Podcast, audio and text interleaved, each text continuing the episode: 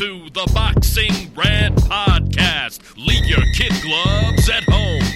But I'm the best ever. My style is impetuous. There's no one that can match me. I'm the most brutal and vicious and most ruthless champion there's ever been. My defense is impregnable. Anybody can get it. What up, fight fans? Welcome back to episode 281 of the Boxing Rant Podcast. I'm Kenny Keith, and I'm joined, as always, by Vince Cummings. What up, Vin? What's going on, brother? Nice little week vacation. I have recharged my batteries with positivity, my friend.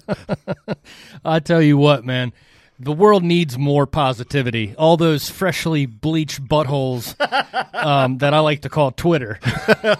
They get a little sensitive, Cam. Oh, they are very, very sensitive. It's like, come on, guys. Go out, you know what I mean? Like, just traverse the poisonous air out there, the COVID, and get laid. All right, exactly. Everybody just needs to cheer up. You know what? Just like we do, apparently. Yes. You guys are so negative all the time. I mean, I've never met two miserable bigots like you guys in my life. Meanwhile, these people are like face down, ass in the air, getting their rims bleached. I just don't get it, dude. Oh, man, but we're back. Yes, yes, indeed. We are back, and so is my Twitter handle. Did you notice that? I saw that yesterday. I said, was that a mistake? Nah, a little incognito. Ah. No, I just needed a little bit of break from all the chaos and the noise. The return of the Mac. Yes, the Mac is back. Yeah, so thanks for tuning in to episode 281 of the Boxing Rant Podcast. Subscribe to the show on Apple Podcasts, Spotify, Spreaker, Stitcher, CastBox, Podcast Addict, anywhere you can get an audio podcast, and subscribe to the Boxing Rant YouTube channel. Drop by our new and improved, redesigned website at BoxingPod.com. That's BoxingPod.com. And follow us on Twitter at Vince Cummings 81 and at Kenny Keith Jr. All right, Vin, we got a long show here. Mm-hmm. For all of you that thought you were tuning in to hear the review of the Jose Pedraza extravaganza and a review of the new graphic boards that are dawning the wiffle ball bubble at the MGM Grand, I hate to break it to you there. You know, like I said before, there's 90 other fucking boxing podcasts out there that are all doing different versions of the same exact fucking show. If you want to hear about Jose Pedraza's fight, go somewhere else. We're going to talk about the big stories. Yes, let's do that, and please. And boxing is starting to gain some momentum. All the fucking, the jackasses out there, right? They're all popping hot for PEDs and ducking fights, so things are starting to warm up. And to be honest with you, we got some fight announcements on the horizon, so we are picking up steam. And let's kick this thing off. We talk about belts and champions, right? Mm-hmm. And we talk about the exaggeration that promoters use as trying to build up their fighters to be maybe more established than what they may be. Remember when the PBC first launched, they were advertising Mr. Guerrero as a six-time world champion. Yes. Right? Yes. And, the truth of the matter is he's really a two-time champion, but they were including all the belts. Well, this is no hype. This is no exaggeration. We are here to kick off episode 281 with the three-time. That's right, folks. Three-time PED drug cheat, Jarrell Big Baby Miller. There's no exaggerating this one, Ben. Wow. I mean, the funniest thing about it to me is the shit that he's taking, it's out of your system in 24 hours. That's max 24 hours. It's gone. It has no half-life. Enduroball, as it's known. What are you, like, you are that blatantly stupid? It seems like it. And don't tell me you're unknowingly taking it. Like, dude, this is, come on, man. Three times? There's no unknowingly anything. Look, it's just like the tainted meat thing. Yeah. With the clenbuterol. I mean, look, if you go on USADA's website and you look up this drug, right, as it's, I guess, technically GW1516 or Enduroball, as it's known, on the streets. But, it says there, with the description of this drug, that it has been found in tainted supplements. Yes. Okay? So I'm sure Jarrell and his team are like, oh, look, see? It was probably in that Gatorade I drank. We still using the powdered Gatorade. Nah, them gummies, son. So 24 hours, man. He, I mean, literally, he's popping them like Tic Tacs. Yeah, I don't get it, and it brings to light a lot of like, okay, it makes a lot of sense, like why this large human, like seriously, frame and build wise, the biggest heavyweight I've ever seen. Oh, he's massive, and he was able to throw as many punches as he was and keep that pace on it. Now, he didn't hit very hard. So he's not using steroids that will get you. These aren't steroids, like as everybody views a steroid that makes you bigger and stronger and faster. This is to push yourself harder and longer without getting tired. Exactly. It works kind of like an EPO. It's like these are cycling steroids. These are Lance Armstrong supplements. It's I've heard it called exercise in a pill. Yeah, it's just exercise in a pill is what it is. And it makes a lot of sense, and it points to what he's been able to do with his career and how he handles and approaches fights. And it's like, dude, you know, everything's right there. It's right in front of your face. There's no hiding from this. The guy is just at what point? I mean, I'm sure he's only going to be off 8-10 months, and we're going to hear him getting, you know, being in talks for another fucking fight with somebody. The sport of boxing just has no shame. Like the WBC clean boxing program and drug testing all these fighters, and it's such a load of shit, man. It is such a load of shit.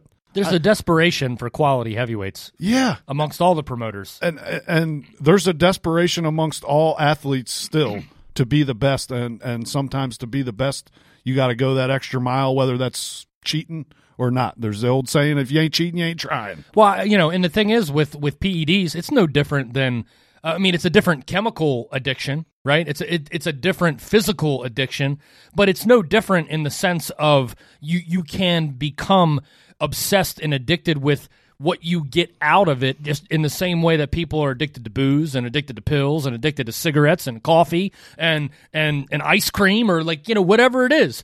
I could point to exactly, I mean, it's 100% addictive. I can tell you from personal experience, when you go to the gym and you're on steroids and you get that pump, you look in the mirror and you go, oh yeah, motherfucker, mm-hmm. I am swole right now. I like this. Yeah. And it honestly becomes a problem when you walk by a mirror and you're like, pa, right. Check that shit out. Dude, it's the same thing. After I get done crushing a half gallon of mint chocolate chip ice cream, I go up to the mirror and I'm like, jiggle, and I just take my titty flap, and I'm just like, ooh, check that out. Ooh, check that out. Give me some more of that saturated fat, son. Yeah, so this is a pattern for him. You know, it goes all the way back to 2014 when he took a different stimulant / energy booster. Yeah. Methylhexanamine, whatever. Yeah.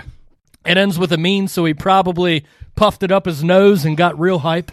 And then, obviously, you know, his most famous, I guess, as the kids say, dropping of the bag happened prior to the Anthony Joshua fight.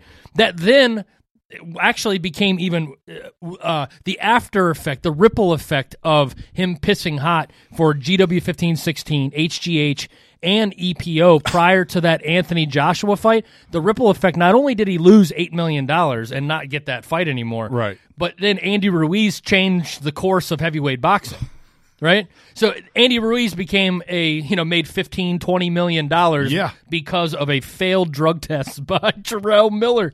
I wonder what the impacts will be on the economy this time, Dave. You know? Well, I know I heard this past week that now Eddie Hearn is like, I guess he gave Jarrell Miller an advance in ahead of the Joshua fight for training camp and all that. So Eddie Hearn's trying to get that back.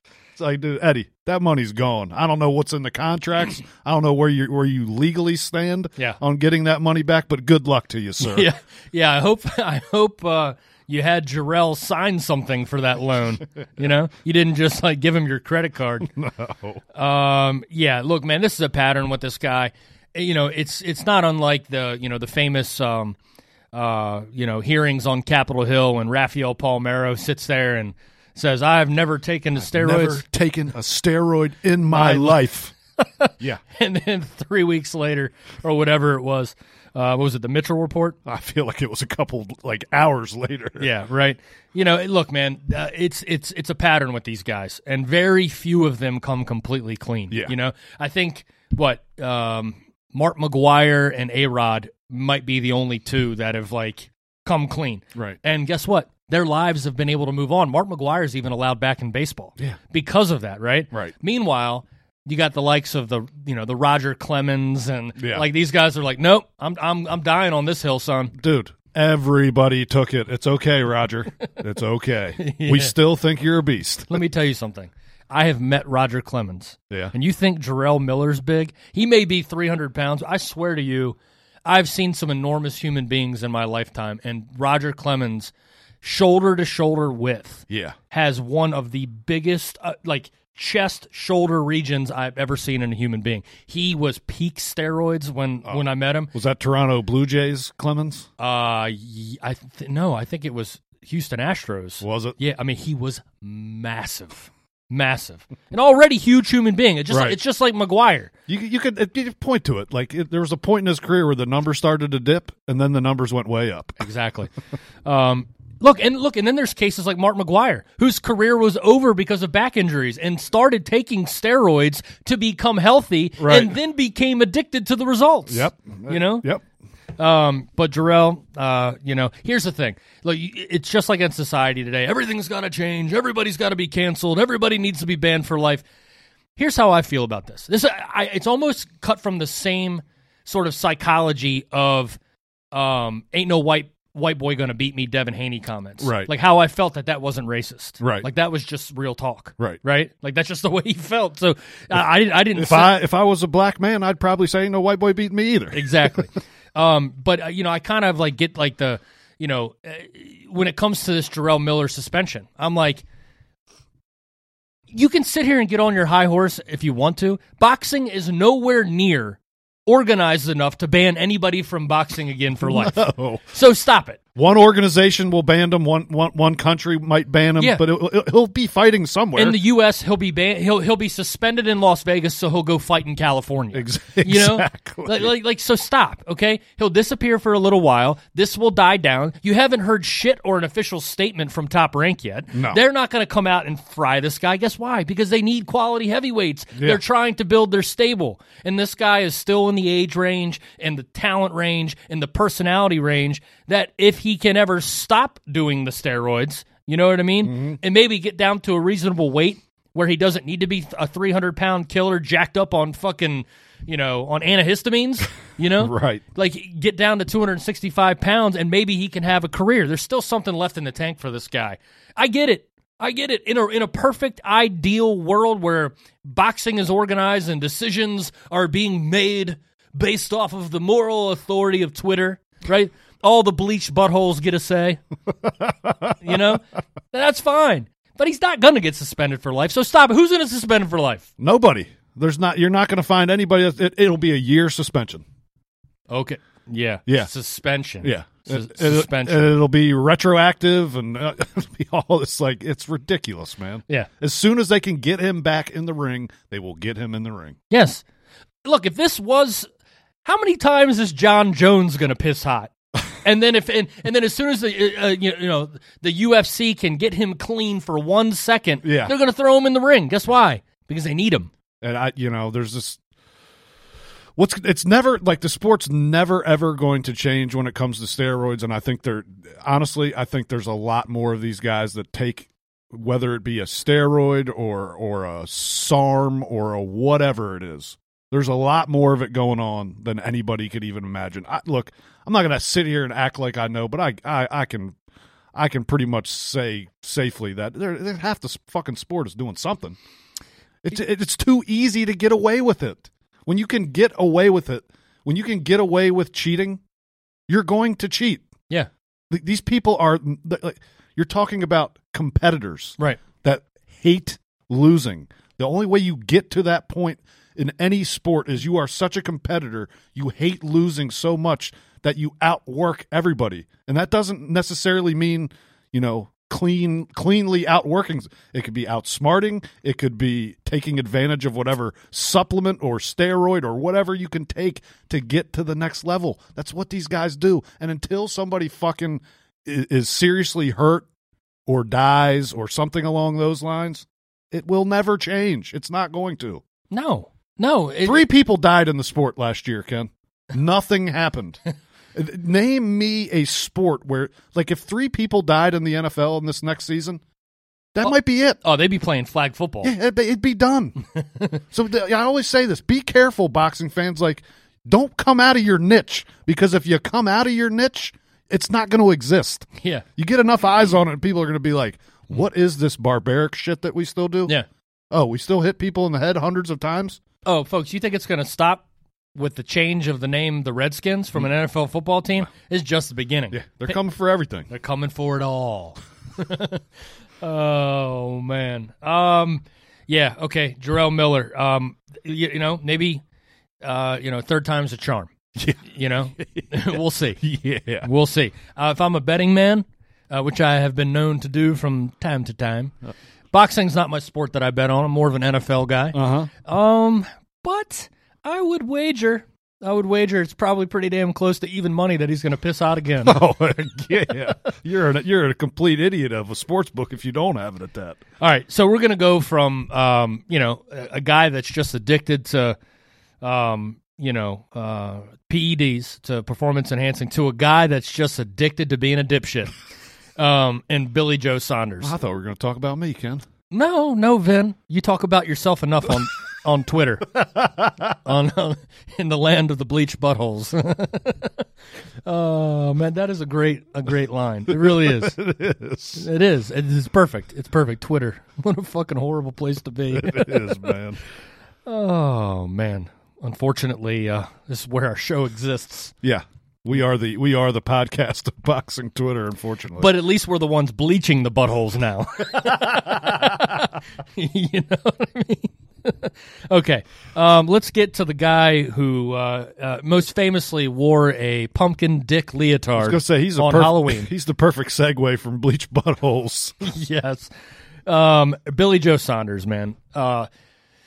He's just one of the most interesting characters in boxing. To me, you know, again, guy, you know, the righteousness of some in boxing, talking about like, how dare you guys continuously prop up the behavior of Adrian Broner.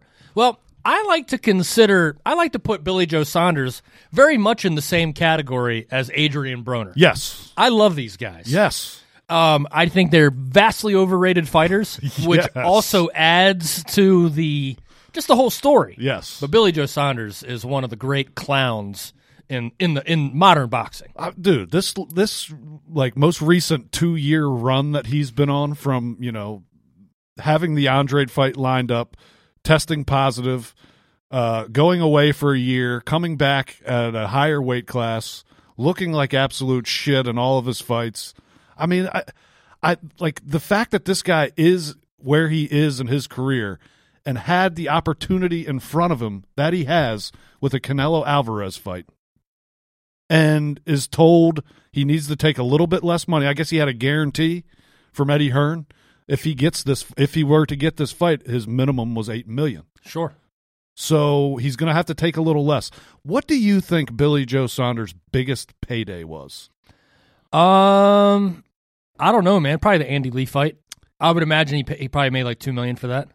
He was set to make $2.3 million against Andrade. He did not. What was the Andy Lee purse? The Andy Lee purse was a little over $1 million. It wasn't even that big, because they both got paid pretty equally in that fight. So he's saying, now I'm not ready for the Canelo fight, Ken. 10 weeks isn't enough time. 10 weeks isn't enough time, and I'm not taking short money. So now he wants a tune-up, and he wants to fight Andrade. Are you telling me, Billy Joe, that tune-up and that Andrade fight is going to get you more money than the Canelo fight? No. I mean, give me a fucking break, dude. You might make $1 million between the two. I was going to say, you're not getting 2.3 for that Andrade fight now. No, like, not that now. That was the start of DAZN when they were throwing around money like it was nobody's business. They're not doing that anymore. No. And especially not in the climate that we're in right now for these big fights. DAZN's limping back into the game. What his decision tells me, and based on the last 2 years of this fucking just merry-go-round of a career, dude, you just told everybody the only reason you were taking the Canelo Alvarez fight was to get paid. You don't think you can win.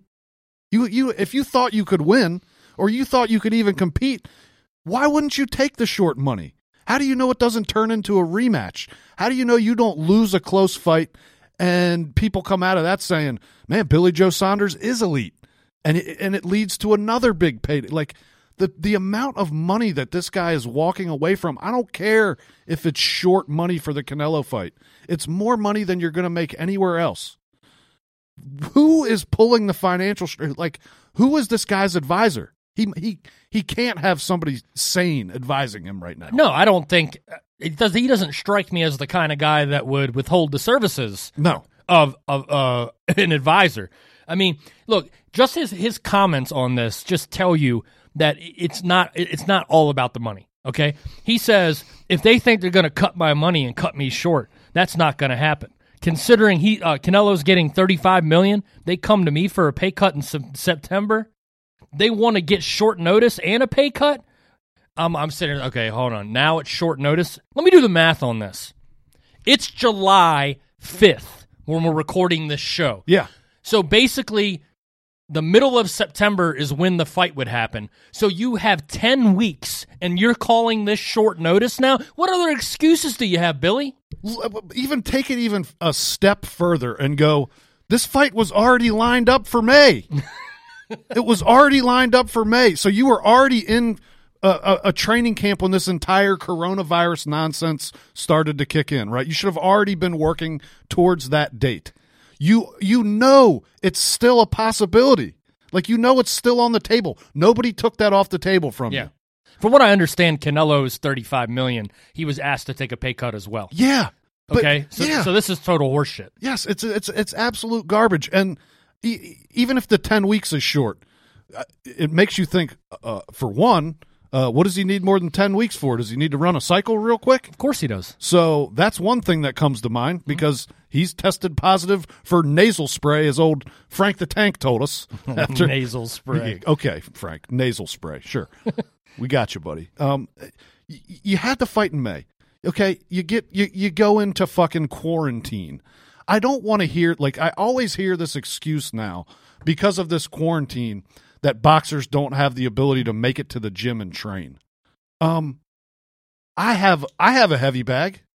I have a double end bag. I used to have a speed bag. It's not that hard to do a boxing workout. He's talking out of both sides of his mouth, though, because a few weeks ago it was reported that he's training with Josh Taylor. And Josh Taylor's been in camp for how many weeks? All these guys have been sparring. There's been sparring going on. They're bending and breaking rules everywhere to get work in. If you wanted to do it, you could do it. If he really thought he had a chance to win and he wasn't looking to cash out, and probably he would get that $8 million payday, I guarantee you, unless he won, which I don't think he has a fucking chance in hell of doing, he would go away for a year or two. And until he spent more than he should have, we won't see him again until he wants to come back and get another paycheck. That is fucking Billy Joe Saunders, period. Yeah, and you know, I don't know why he hasn't mentioned Triple G's name. I guess he still doesn't want that, maybe. But maybe it also has to do with the fact Eddie Hearn's probably told him, listen, G's doing his Sares Meta mandatory. Right. And then we've got things lined up with a Canelo fight. Yeah. So it's probably not realistic for that anyways. He can't make 160 in this country without his oxilofrene or whatever the fuck it, however you pronounce it. No, there's absolutely no chance. There's no chance. I don't know, man. I mean, to me, this is just a continued saga of Billy Joe Saunders, who's getting older. He's not becoming any less interesting. I mean, he can't keep his mouth shut. And now he's back to Twitter, beefing with Chris Eubank Jr., which is fantastic. Right? That video, he posted that domestic abuse video. He is so stupid, man. He is so stupid. He really is. But, you know, I don't know, man. I don't know. I Eubank, Billy Joe Saunders. I think those two should just fight each other for the rest of their careers. Put them in a bare knuckle fight. That'd be pretty awesome. Yeah, I just want to see the lead up to the fights. The fights themselves we know how they'd go. That could get you a tinge of Frotch Groves too in that lead up. Those two crazy motherfuckers. I don't know if Eubank and Saunders are smart enough. They might be dumb enough. It'd be like two boxes of rocks yelling at each other. And the guy with a lisp in the background. Oh, jeez. In high heel boots and a bow tie. All right. So let's go from one gypsy to another. How about that? Let's do it. Some good news. Some intriguing news. Allegiant Stadium in Las Vegas is going to be the new home of the Las Vegas Raiders. And everybody has speculated that this is going to be the home of the biggest fights in the world. Mm-hmm. Great venue. You can pretty much fight year-round except for, maybe a month or two. But this is being speculated. Bob Arum, I know Bob talks a lot. He's also said this is going to happen in 10 different countries. But it looks like December 19th, 2020 has been reserved at the new Raiders Stadium for the final installment of Tyson Fury versus Deontay Wilder for the ring and WBC Heavyweight Championship of the World. Does this get your warm and fuzzies a little bit? Has there been enough time gone by to soothe the insanity that has come from Camp Wilder? That shit. Or are you waiting for the autopsy to get back? I cannot believe that shit is still going on, man. Like, we're how far removed are we from that? 4 or 5 months now, and we're still talking about. Here's the fucking thing that drives me nuts. All right, if we have to put gate after one more fucking thing, I'm gonna lose it. I don't think people understand. Like Watergate, they didn't add gate to the end. It was a hotel in Washington, D.C. It's called the Watergate Hotel. But now everything we got fucking glove gate. We got whatever. What was the Patriots fucking inflate gate? Yeah, inflate gate. Stop with the gates. Why didn't they call the whole John Wayne Bobbitt thing Dick Gate? That's one I could get behind. I'll take that one. But just enough with the gates. All right, it's not a gate, okay? But the fact that that's still going on right now, I mean, give me a fucking break, dude. And look, I think it's awesome. My problem with them announcing it being in that stadium is, are they going to be able to fill that place? No, I don't think so. I think it's big enough to where they're like people that come in groups. You know what I mean? Will be able to sit together. But, I think they could probably sell 40,000 tickets. Yeah. Dude, even if they sold 20,000 tickets, I think it would still be enough to cover everything. Right. Along with pay-per-view buys. I just don't want to see the first event boxing overshot its fucking bounds here. Like, we don't even have this place half full. Well, yeah, but I mean, look, so it's either they take a 65,000 seat stadium, right? And they put 25 or 30,000 in there and they make the money they need to make this fight happen. And it looks kind of weird, right? Or they have it in an appropriately sized venue for this fight in a 20,000 seat arena that's only filled to 30, 40,000. Bob's like, 5,000 tickets in an arena, or we get better optics having this thing outside. Yeah. Yeah, I'm looking forward to it, and I've been waiting for that stadium to open just for that reason, just to see what a big fight will look like there, and to hopefully get there one day myself for a fight. So, yeah, I'm fucking pumped for it, and I honestly, I know everybody has dismissed Wilder after that second fight. I'm not that guy. I'm not dismissing Deontay Wilder at all. Tyson Fury fought the fight of his life that night. Yeah. Can he put on that performance again? You don't just step up to the plate and hit a fucking home run every time, dude. That's not how it works in boxing. I do. I don't know about you. I foul some shit off. Every morning I wake up and drop a mean deuce. It is a mic drop moment each time. Okay. It's not the type of dingers I was talking about, Ken. Oh, man. Look, man, there's too much uncertainty to just go all out, and there's got to be a little bit of pessimism in every announcement until it actually happens, right? Because we're seeing what we're getting right now on ESPN, right? Yeah. I mean, it's hot garbage. That's great that a bunch of B and C level fighters and a bunch of like B and C level prospects are putting on great competitive jaunts. Okay, what I will say for him is at least it has gotten competitive lately. Yeah, but still nobody's watching. Nobody cares. No. Okay, people get down for the big fights. This is a big fight. People will get down for this. Yes, right. But I'll believe it when I see it. I hope it happens. I mean, this all sounds great. Sounds like you got a plan. Sounds like you got enough time to put this plan together and get it in action. Look, maybe they'll have a better idea of how this thing's going to look when and if the NFL season starts, because this fight would take place 2 days after, I believe. I think it's a Thursday night game at this stadium for the Raiders. Mm-hmm. The fight would take place 2 days later. So the NFL would have some protocols for having limited fans. Right. And they could just piggyback right off of that, right? Yep. So we'll wait and see. On the same subject matter, though, it wouldn't be right to discuss, Tyson Fury and Deontay Wilder if you didn't bring up the guy that they've been ducking seemingly for years, right? This is a situation that's been going on for, 5-10 years now? No, it's been going on for now that it's July. It's now been a year since Dillian Whyte has been named the WBC heavyweight mandatory, right? He officially. A lot of people think it was like 800 days ago or whatever. It is not. No. The WBC did not mandate it until about 365 days ago. But Dillian Whyte has decided to go ahead and sue him anyways. Right? Even though there's a pandemic going on, right? And you cannot, the WBC could just look at him and be like, how are we supposed to make this fight happen? Suing them based on what? What are you for being dipshits? Yeah, I don't even if you could sue the WBC for being the dipshit, the greedy bastards that they are, they could sue everybody. I could sue my boss. I could sue everybody. I just don't how does that even work? How do you go about suing the WBC? He's going to fly to Mexico and enter a lawsuit. The legal system in Mexico is a little twisted. Yeah. You think? You know what I found really funny? Look, the lawsuit is it's a big joke to me. It's a PR stunt by Dillian Whyte. He's trying to put on some kind of public relations pressure on Tyson Fury, and the frustration of him holding the WBC belt and having, and basically having the next 2 years of his career lined out to him, right? But the funniest thing I saw about Dillian Whyte, right?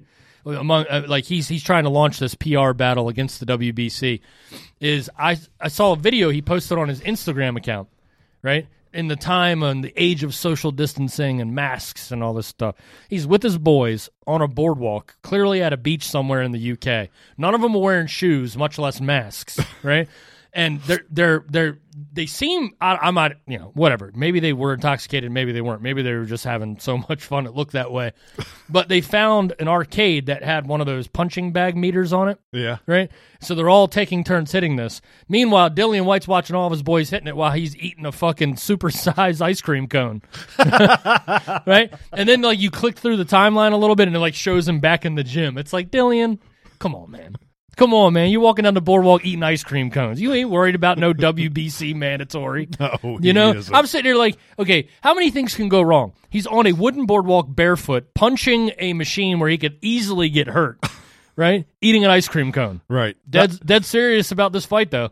I mean, look, I don't care. I'd be doing the same shit if I was there. If I was there with him, I'd have been in on it, too, eating ice cream cones. So I'm not hating on the guy. No, but he's not serious. I'll tell you what's funny is the first...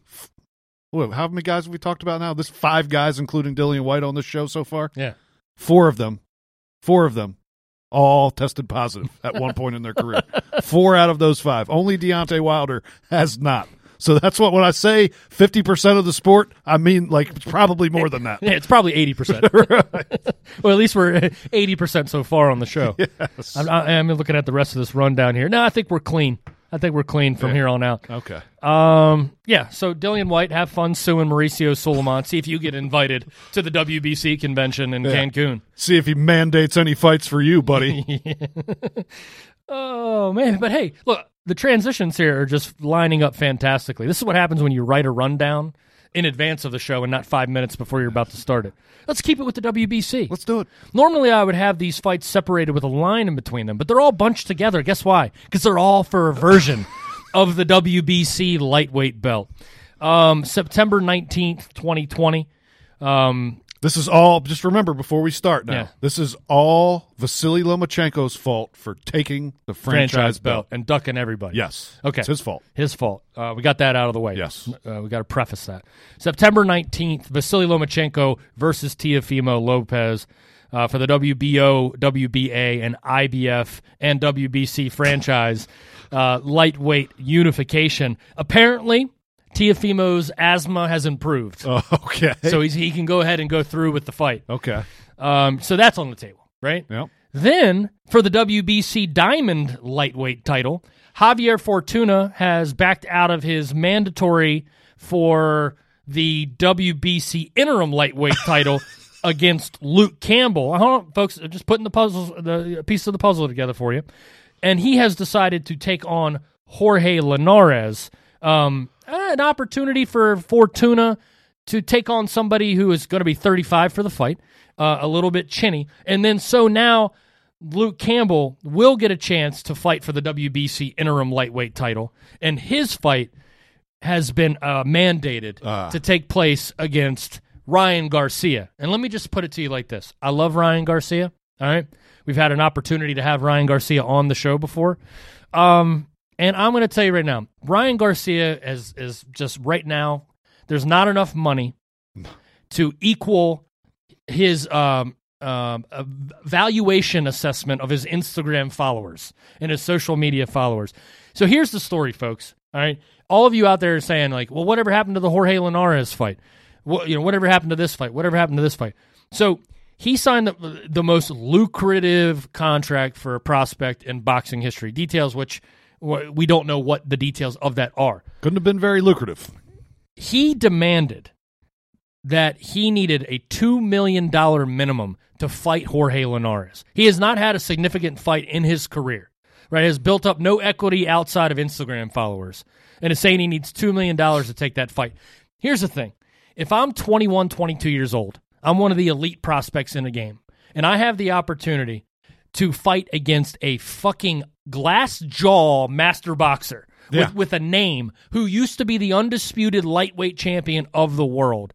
And I would take that fight for $500,000, knock the old man out, and now I got boxing status to go along with my Instagram influencer status, right? You knock out Jorge Linares, and whether you know wherever you place Jorge Linares as a fight fan, he's still a legit elite fighter, obviously on the downside of his career, but you win that fight at whatever you were getting paid, say $500K, like you said. Now your value is $2 million. Now you hold that value for your next fight. But my understanding is he could have had the fight for $1 million. So yeah, I don't understand. Like these guys, and it's not the time for any, like, especially in boxing, I'm never going to tell anybody what to do with their money or how much money they should or shouldn't make. But where we stand right now, if you are getting offered that type of money, which at this point in your career would be a career high payday in these times, and you're not taking it because you think you're worth double that? Yep. No, that's fucking retarded, man. Well, what are you doing? What are you doing? These guys have some of... Like, it's not the time to play chicken and see, like, oh, well, I guess we'll have to fold and give Ryan his $2 million. If we weren't where we are right now, that might be a smart move. Maybe you could get away with it. It worked last time and got you the most lucrative contract a prospect has ever gotten. It's not going to work right now. Look, he's talking to the wrong person here in Oscar De La Hoya. I get it. Oscar De La Hoya has made...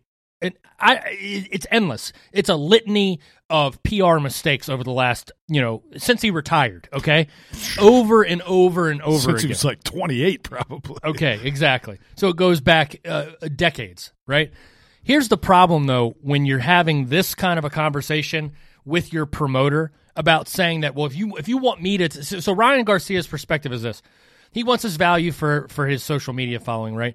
But he also thinks that that in his mind, if he takes a serious fight, he should be paid serious money for it. Yeah. And when you say that to a guy, an Oscar De La Hoya, who had 5 championship fights in 1 year, right? And a guy that did it in a calculated way. He did not, this was not an escalated pay scale that Oscar De La Hoya did this on. No. One fight was worth this. The next fight was worth that. It was all building for the long game. And what the long game paid for Oscar De La Hoya, yes, did his eggs get scrambled and his decision-making and his addiction, his disease of addiction, has that all sort of compounded issues for Oscar De La Hoya? It has. But he also bought an MLS team for $15 million that's been valuated at $150 million. Mm-hmm. He owns multiple businesses and is worth a shit ton of money. Yep. And the way you do that is you capitalize off of your two God-given abilities, and that is elite athleticism and boyish good looks. Yep. And Ryan Garcia has both of those, but he wants it now. And here's the thing. His behavior on this and his stance on this is really set himself up for the worst matchup out of all of these. Yeah. Okay? Because Luke Campbell is a problem for Ryan Garcia. Here's why. Luke Campbell has serious amateur pedigree. This is an Olympic gold medalist who is big, who is long, and who is sturdy. Okay? Ryan Garcia fights with quickness, and he fights on short, abrupt power. Mm-hmm. Right? Getting inside on a guy like Luke Campbell could be very tedious for him. Ryan Garcia backs straight up. It wasn't easy for Lomachenko early. No, it wasn't. And Ryan Garcia does not have the footwork that a fucking 450 fight experienced, fighter like Lomachenko's. This is a bad matchup for him. But here's the thing, folks. You got to get this through your heads. I know a lot of you understand this.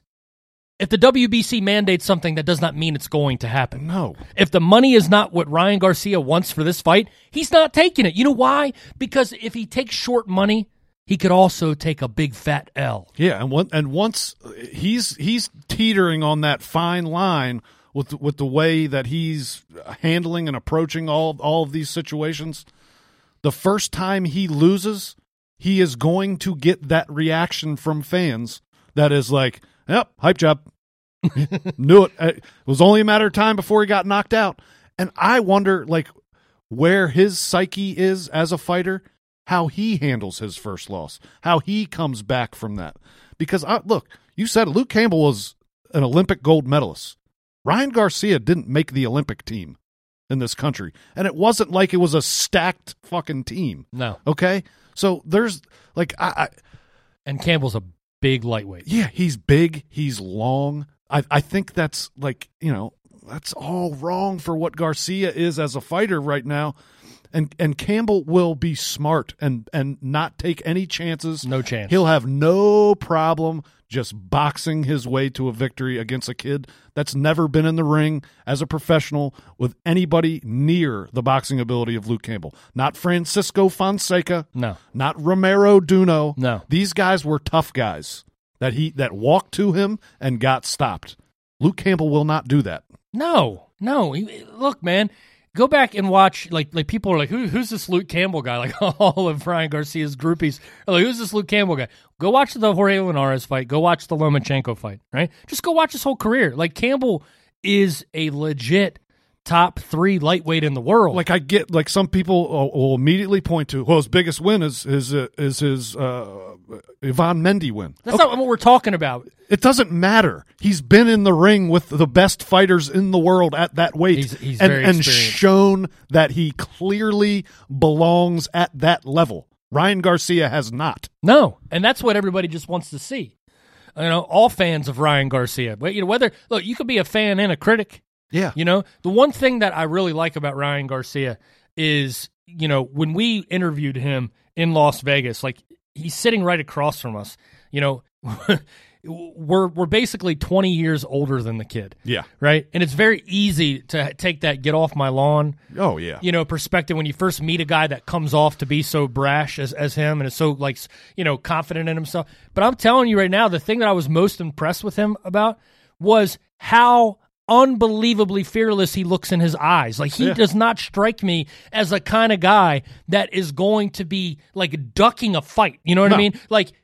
Believe it or not, good looks aside, he kind of has the attitude of a guy that you would want on your side in a street fight. That's what he at least brought to the table with him when we interviewed him, for sure. Yeah, for sure. Maybe it's because we just kind of look like scrubs, you know what I'm saying? But I just thought it was like another thing that was really funny about that interview was, and we interviewed a lot of people during those 2 days. Nobody else showed up like he showed up. My boy had his fucking get up on. Mm-hmm. He had that track suit with that nice little jacket. Mm-hmm. He had a manager, mom, dad, a photographer, film crew. Mm-hmm. All he had a fucking entourage around it. When they came to the table, we got video cameras and cameras pointed at us. I'm like, hey, what the fuck is going on here? We're just a basement. We're just Wayne's World. You know?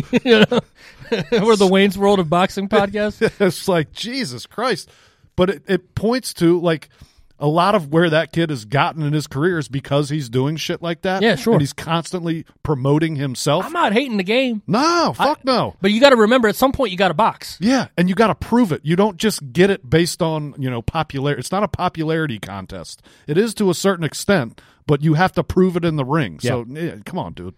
Okay, let me put it to you like this, all right? Lomachenko versus Lopez. Jorge Linares versus Javier Fortuna. Luke Campbell versus Ryan Garcia. Great fights. Love all of these. Every single one of those fights. Like and so does the WBC. Why doesn't the WBC do this in the middleweight division? Where are all these belts in the middleweight division? I think they're just like, dude, the WBA has been doing this for years, and Mauricio's like, what the fuck, man? I'd like to see him like do this with Jamal Charlo and somebody and like make some of the, Yeah, yeah, sure, Vin. Mandates, Ken. Yeah, mandates. Yeah, they mandate you make the check out to Mauricio Sulaiman, right? That's pretty much what it fucking means, yes. That's the mandate. And we have another fight announcement. Since Ryan Garcia decided to not fight Jorge Linares, DAZN and Golden Boy have decided to come back on July 24th with a really good step-up fight, in my opinion, for an elite welterweight talent, man. I think maybe one of the futures of the sport, Virgil Ortiz versus Samuel Vargas. Yeah. The fact that Golden Boy has kind of put all of their eggs in the Ryan Garcia basket, and they've promoted this kid, but not nearly the same way that they've promoted Ryan Garcia. What a major, major mistake, because he's the future. Virgil Ortiz is the future of Golden Boy boxing. And right now, as far as young fighters go, whether they're prospects or have a belt or this or that, dude, I honestly think Virgil Ortiz and Jaron Ennis right now are the two most talented young fighters in the sport. Golden Boy also has another guy in Rashidi Ellis that they don't do shit with either. These guys, like, you got to push these guys that are clearly the talent is there. Virgil Ortiz is, dude, next fucking level shit this kid does, and he's smart in the ring. He's not just a brawler. He comes with a technical ability and not just coming in winging shots, and it's this guy's fucking legit. So the fact that it's taken Golden Boy this long to be like, oh yeah, hey, we got this other guy over here that is probably by far the more polished fighter, let's put a little bit behind this guy, because he's our long-term insurance policy. Ryan Garcia might get us a few quick checks. This guy's going to get us checks for the next 12 years. Yeah, no, absolutely. That was one noticeable thing about being at the Canelo fight, was that there was really, they were, going around like trying to get people to interview Virgil Ortiz. Yeah. Yep. And the Ryan Garcia show, I mean, like everybody, you said, everybody wanted Ryan, because you put that name on, you're getting them clicks. Oh yeah, for sure. Yeah, there's people following Ryan Garcia with big like peacock fans, you know what I mean? Like feeding him grapes. A lady pops up from underneath the podcast table and says, "The royal penis is clean." It was something else. It was, man. It fucking was. It was a show. Vin got heated. He's like, "Turn around, bitch. I'm over here." Hey, Rye, hey, King Rye, you got any more loyal subjects you want to throw under the table? Oh, man. That's good shit.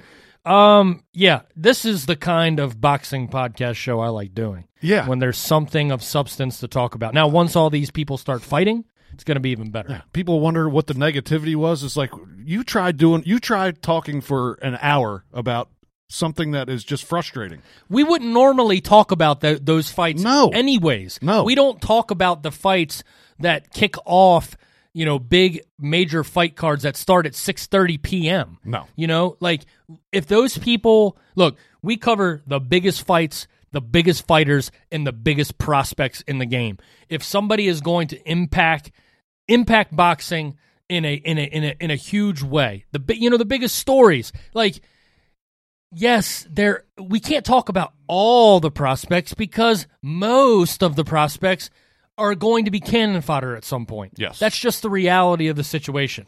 If you're Virgil Ortiz, Duran Ennis, Ryan Garcia, Devin Haney, you know, like these.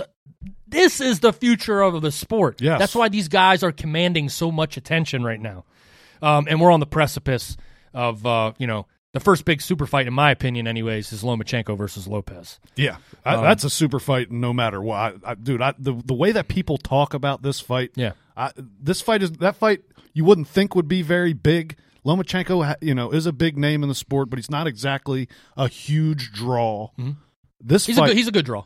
Yeah. This fight is going to be massive by the time it happens. And we've had closed-door conversations with their promoter, okay? And it's not promotional speak that we get. It's not, it's conversations of, like, how real deal this fight is and how much, more than anything, how much they want to get this fight done. Well, and another thing that's very telling is even the people behind the scenes making this fight, they don't know who's going to win. No, they're not saying with any confidence who is going to win this fight. No, I think there's plans for both fighters. Yep, there's plans for both fighters. This ain't the Undertaker at WrestleMania. No, it's not. No. All right. Well, Vin, we're just under an hour. That was that was the most fun I've had doing a show in quite some time. Vin, I swear, man, this positivity. It must be that. It's a new day, brother. That freshly bleached butthole of yours. Once the burn goes away, it's just pleasure for days. It's white chocolate, baby. That's right. All right, let's get out of here. We appreciate all of you tuning in to the 281st episode of the Boxing Rant Podcast. If you have not subscribed, today, subscribe anywhere you can get an audio podcast, Apple Podcasts, Spotify, anywhere. Go by our website, BoxingPod.com, new and improved. You can also see right there on the cover page a picture of Vin and I interviewing Ryan Garcia. Yes. Front and center. But also all of the links to the audio podcast are there. You can find links to the video podcast. Subscribe to the Boxing Rant YouTube channel. Follow us on social media at The Boxing Rant, and follow Vin and I on Twitter at Vince Cummings 81 and at Kenny Keith Jr. So until next week, we appreciate all of you tuning in to the Boxing Rant Podcast. But I'm the best ever. My style is impetuous. There's no one that can match me. I'm the most brutal and vicious and most ruthless champion there's ever been. My defense is impregnable. Anybody can get it.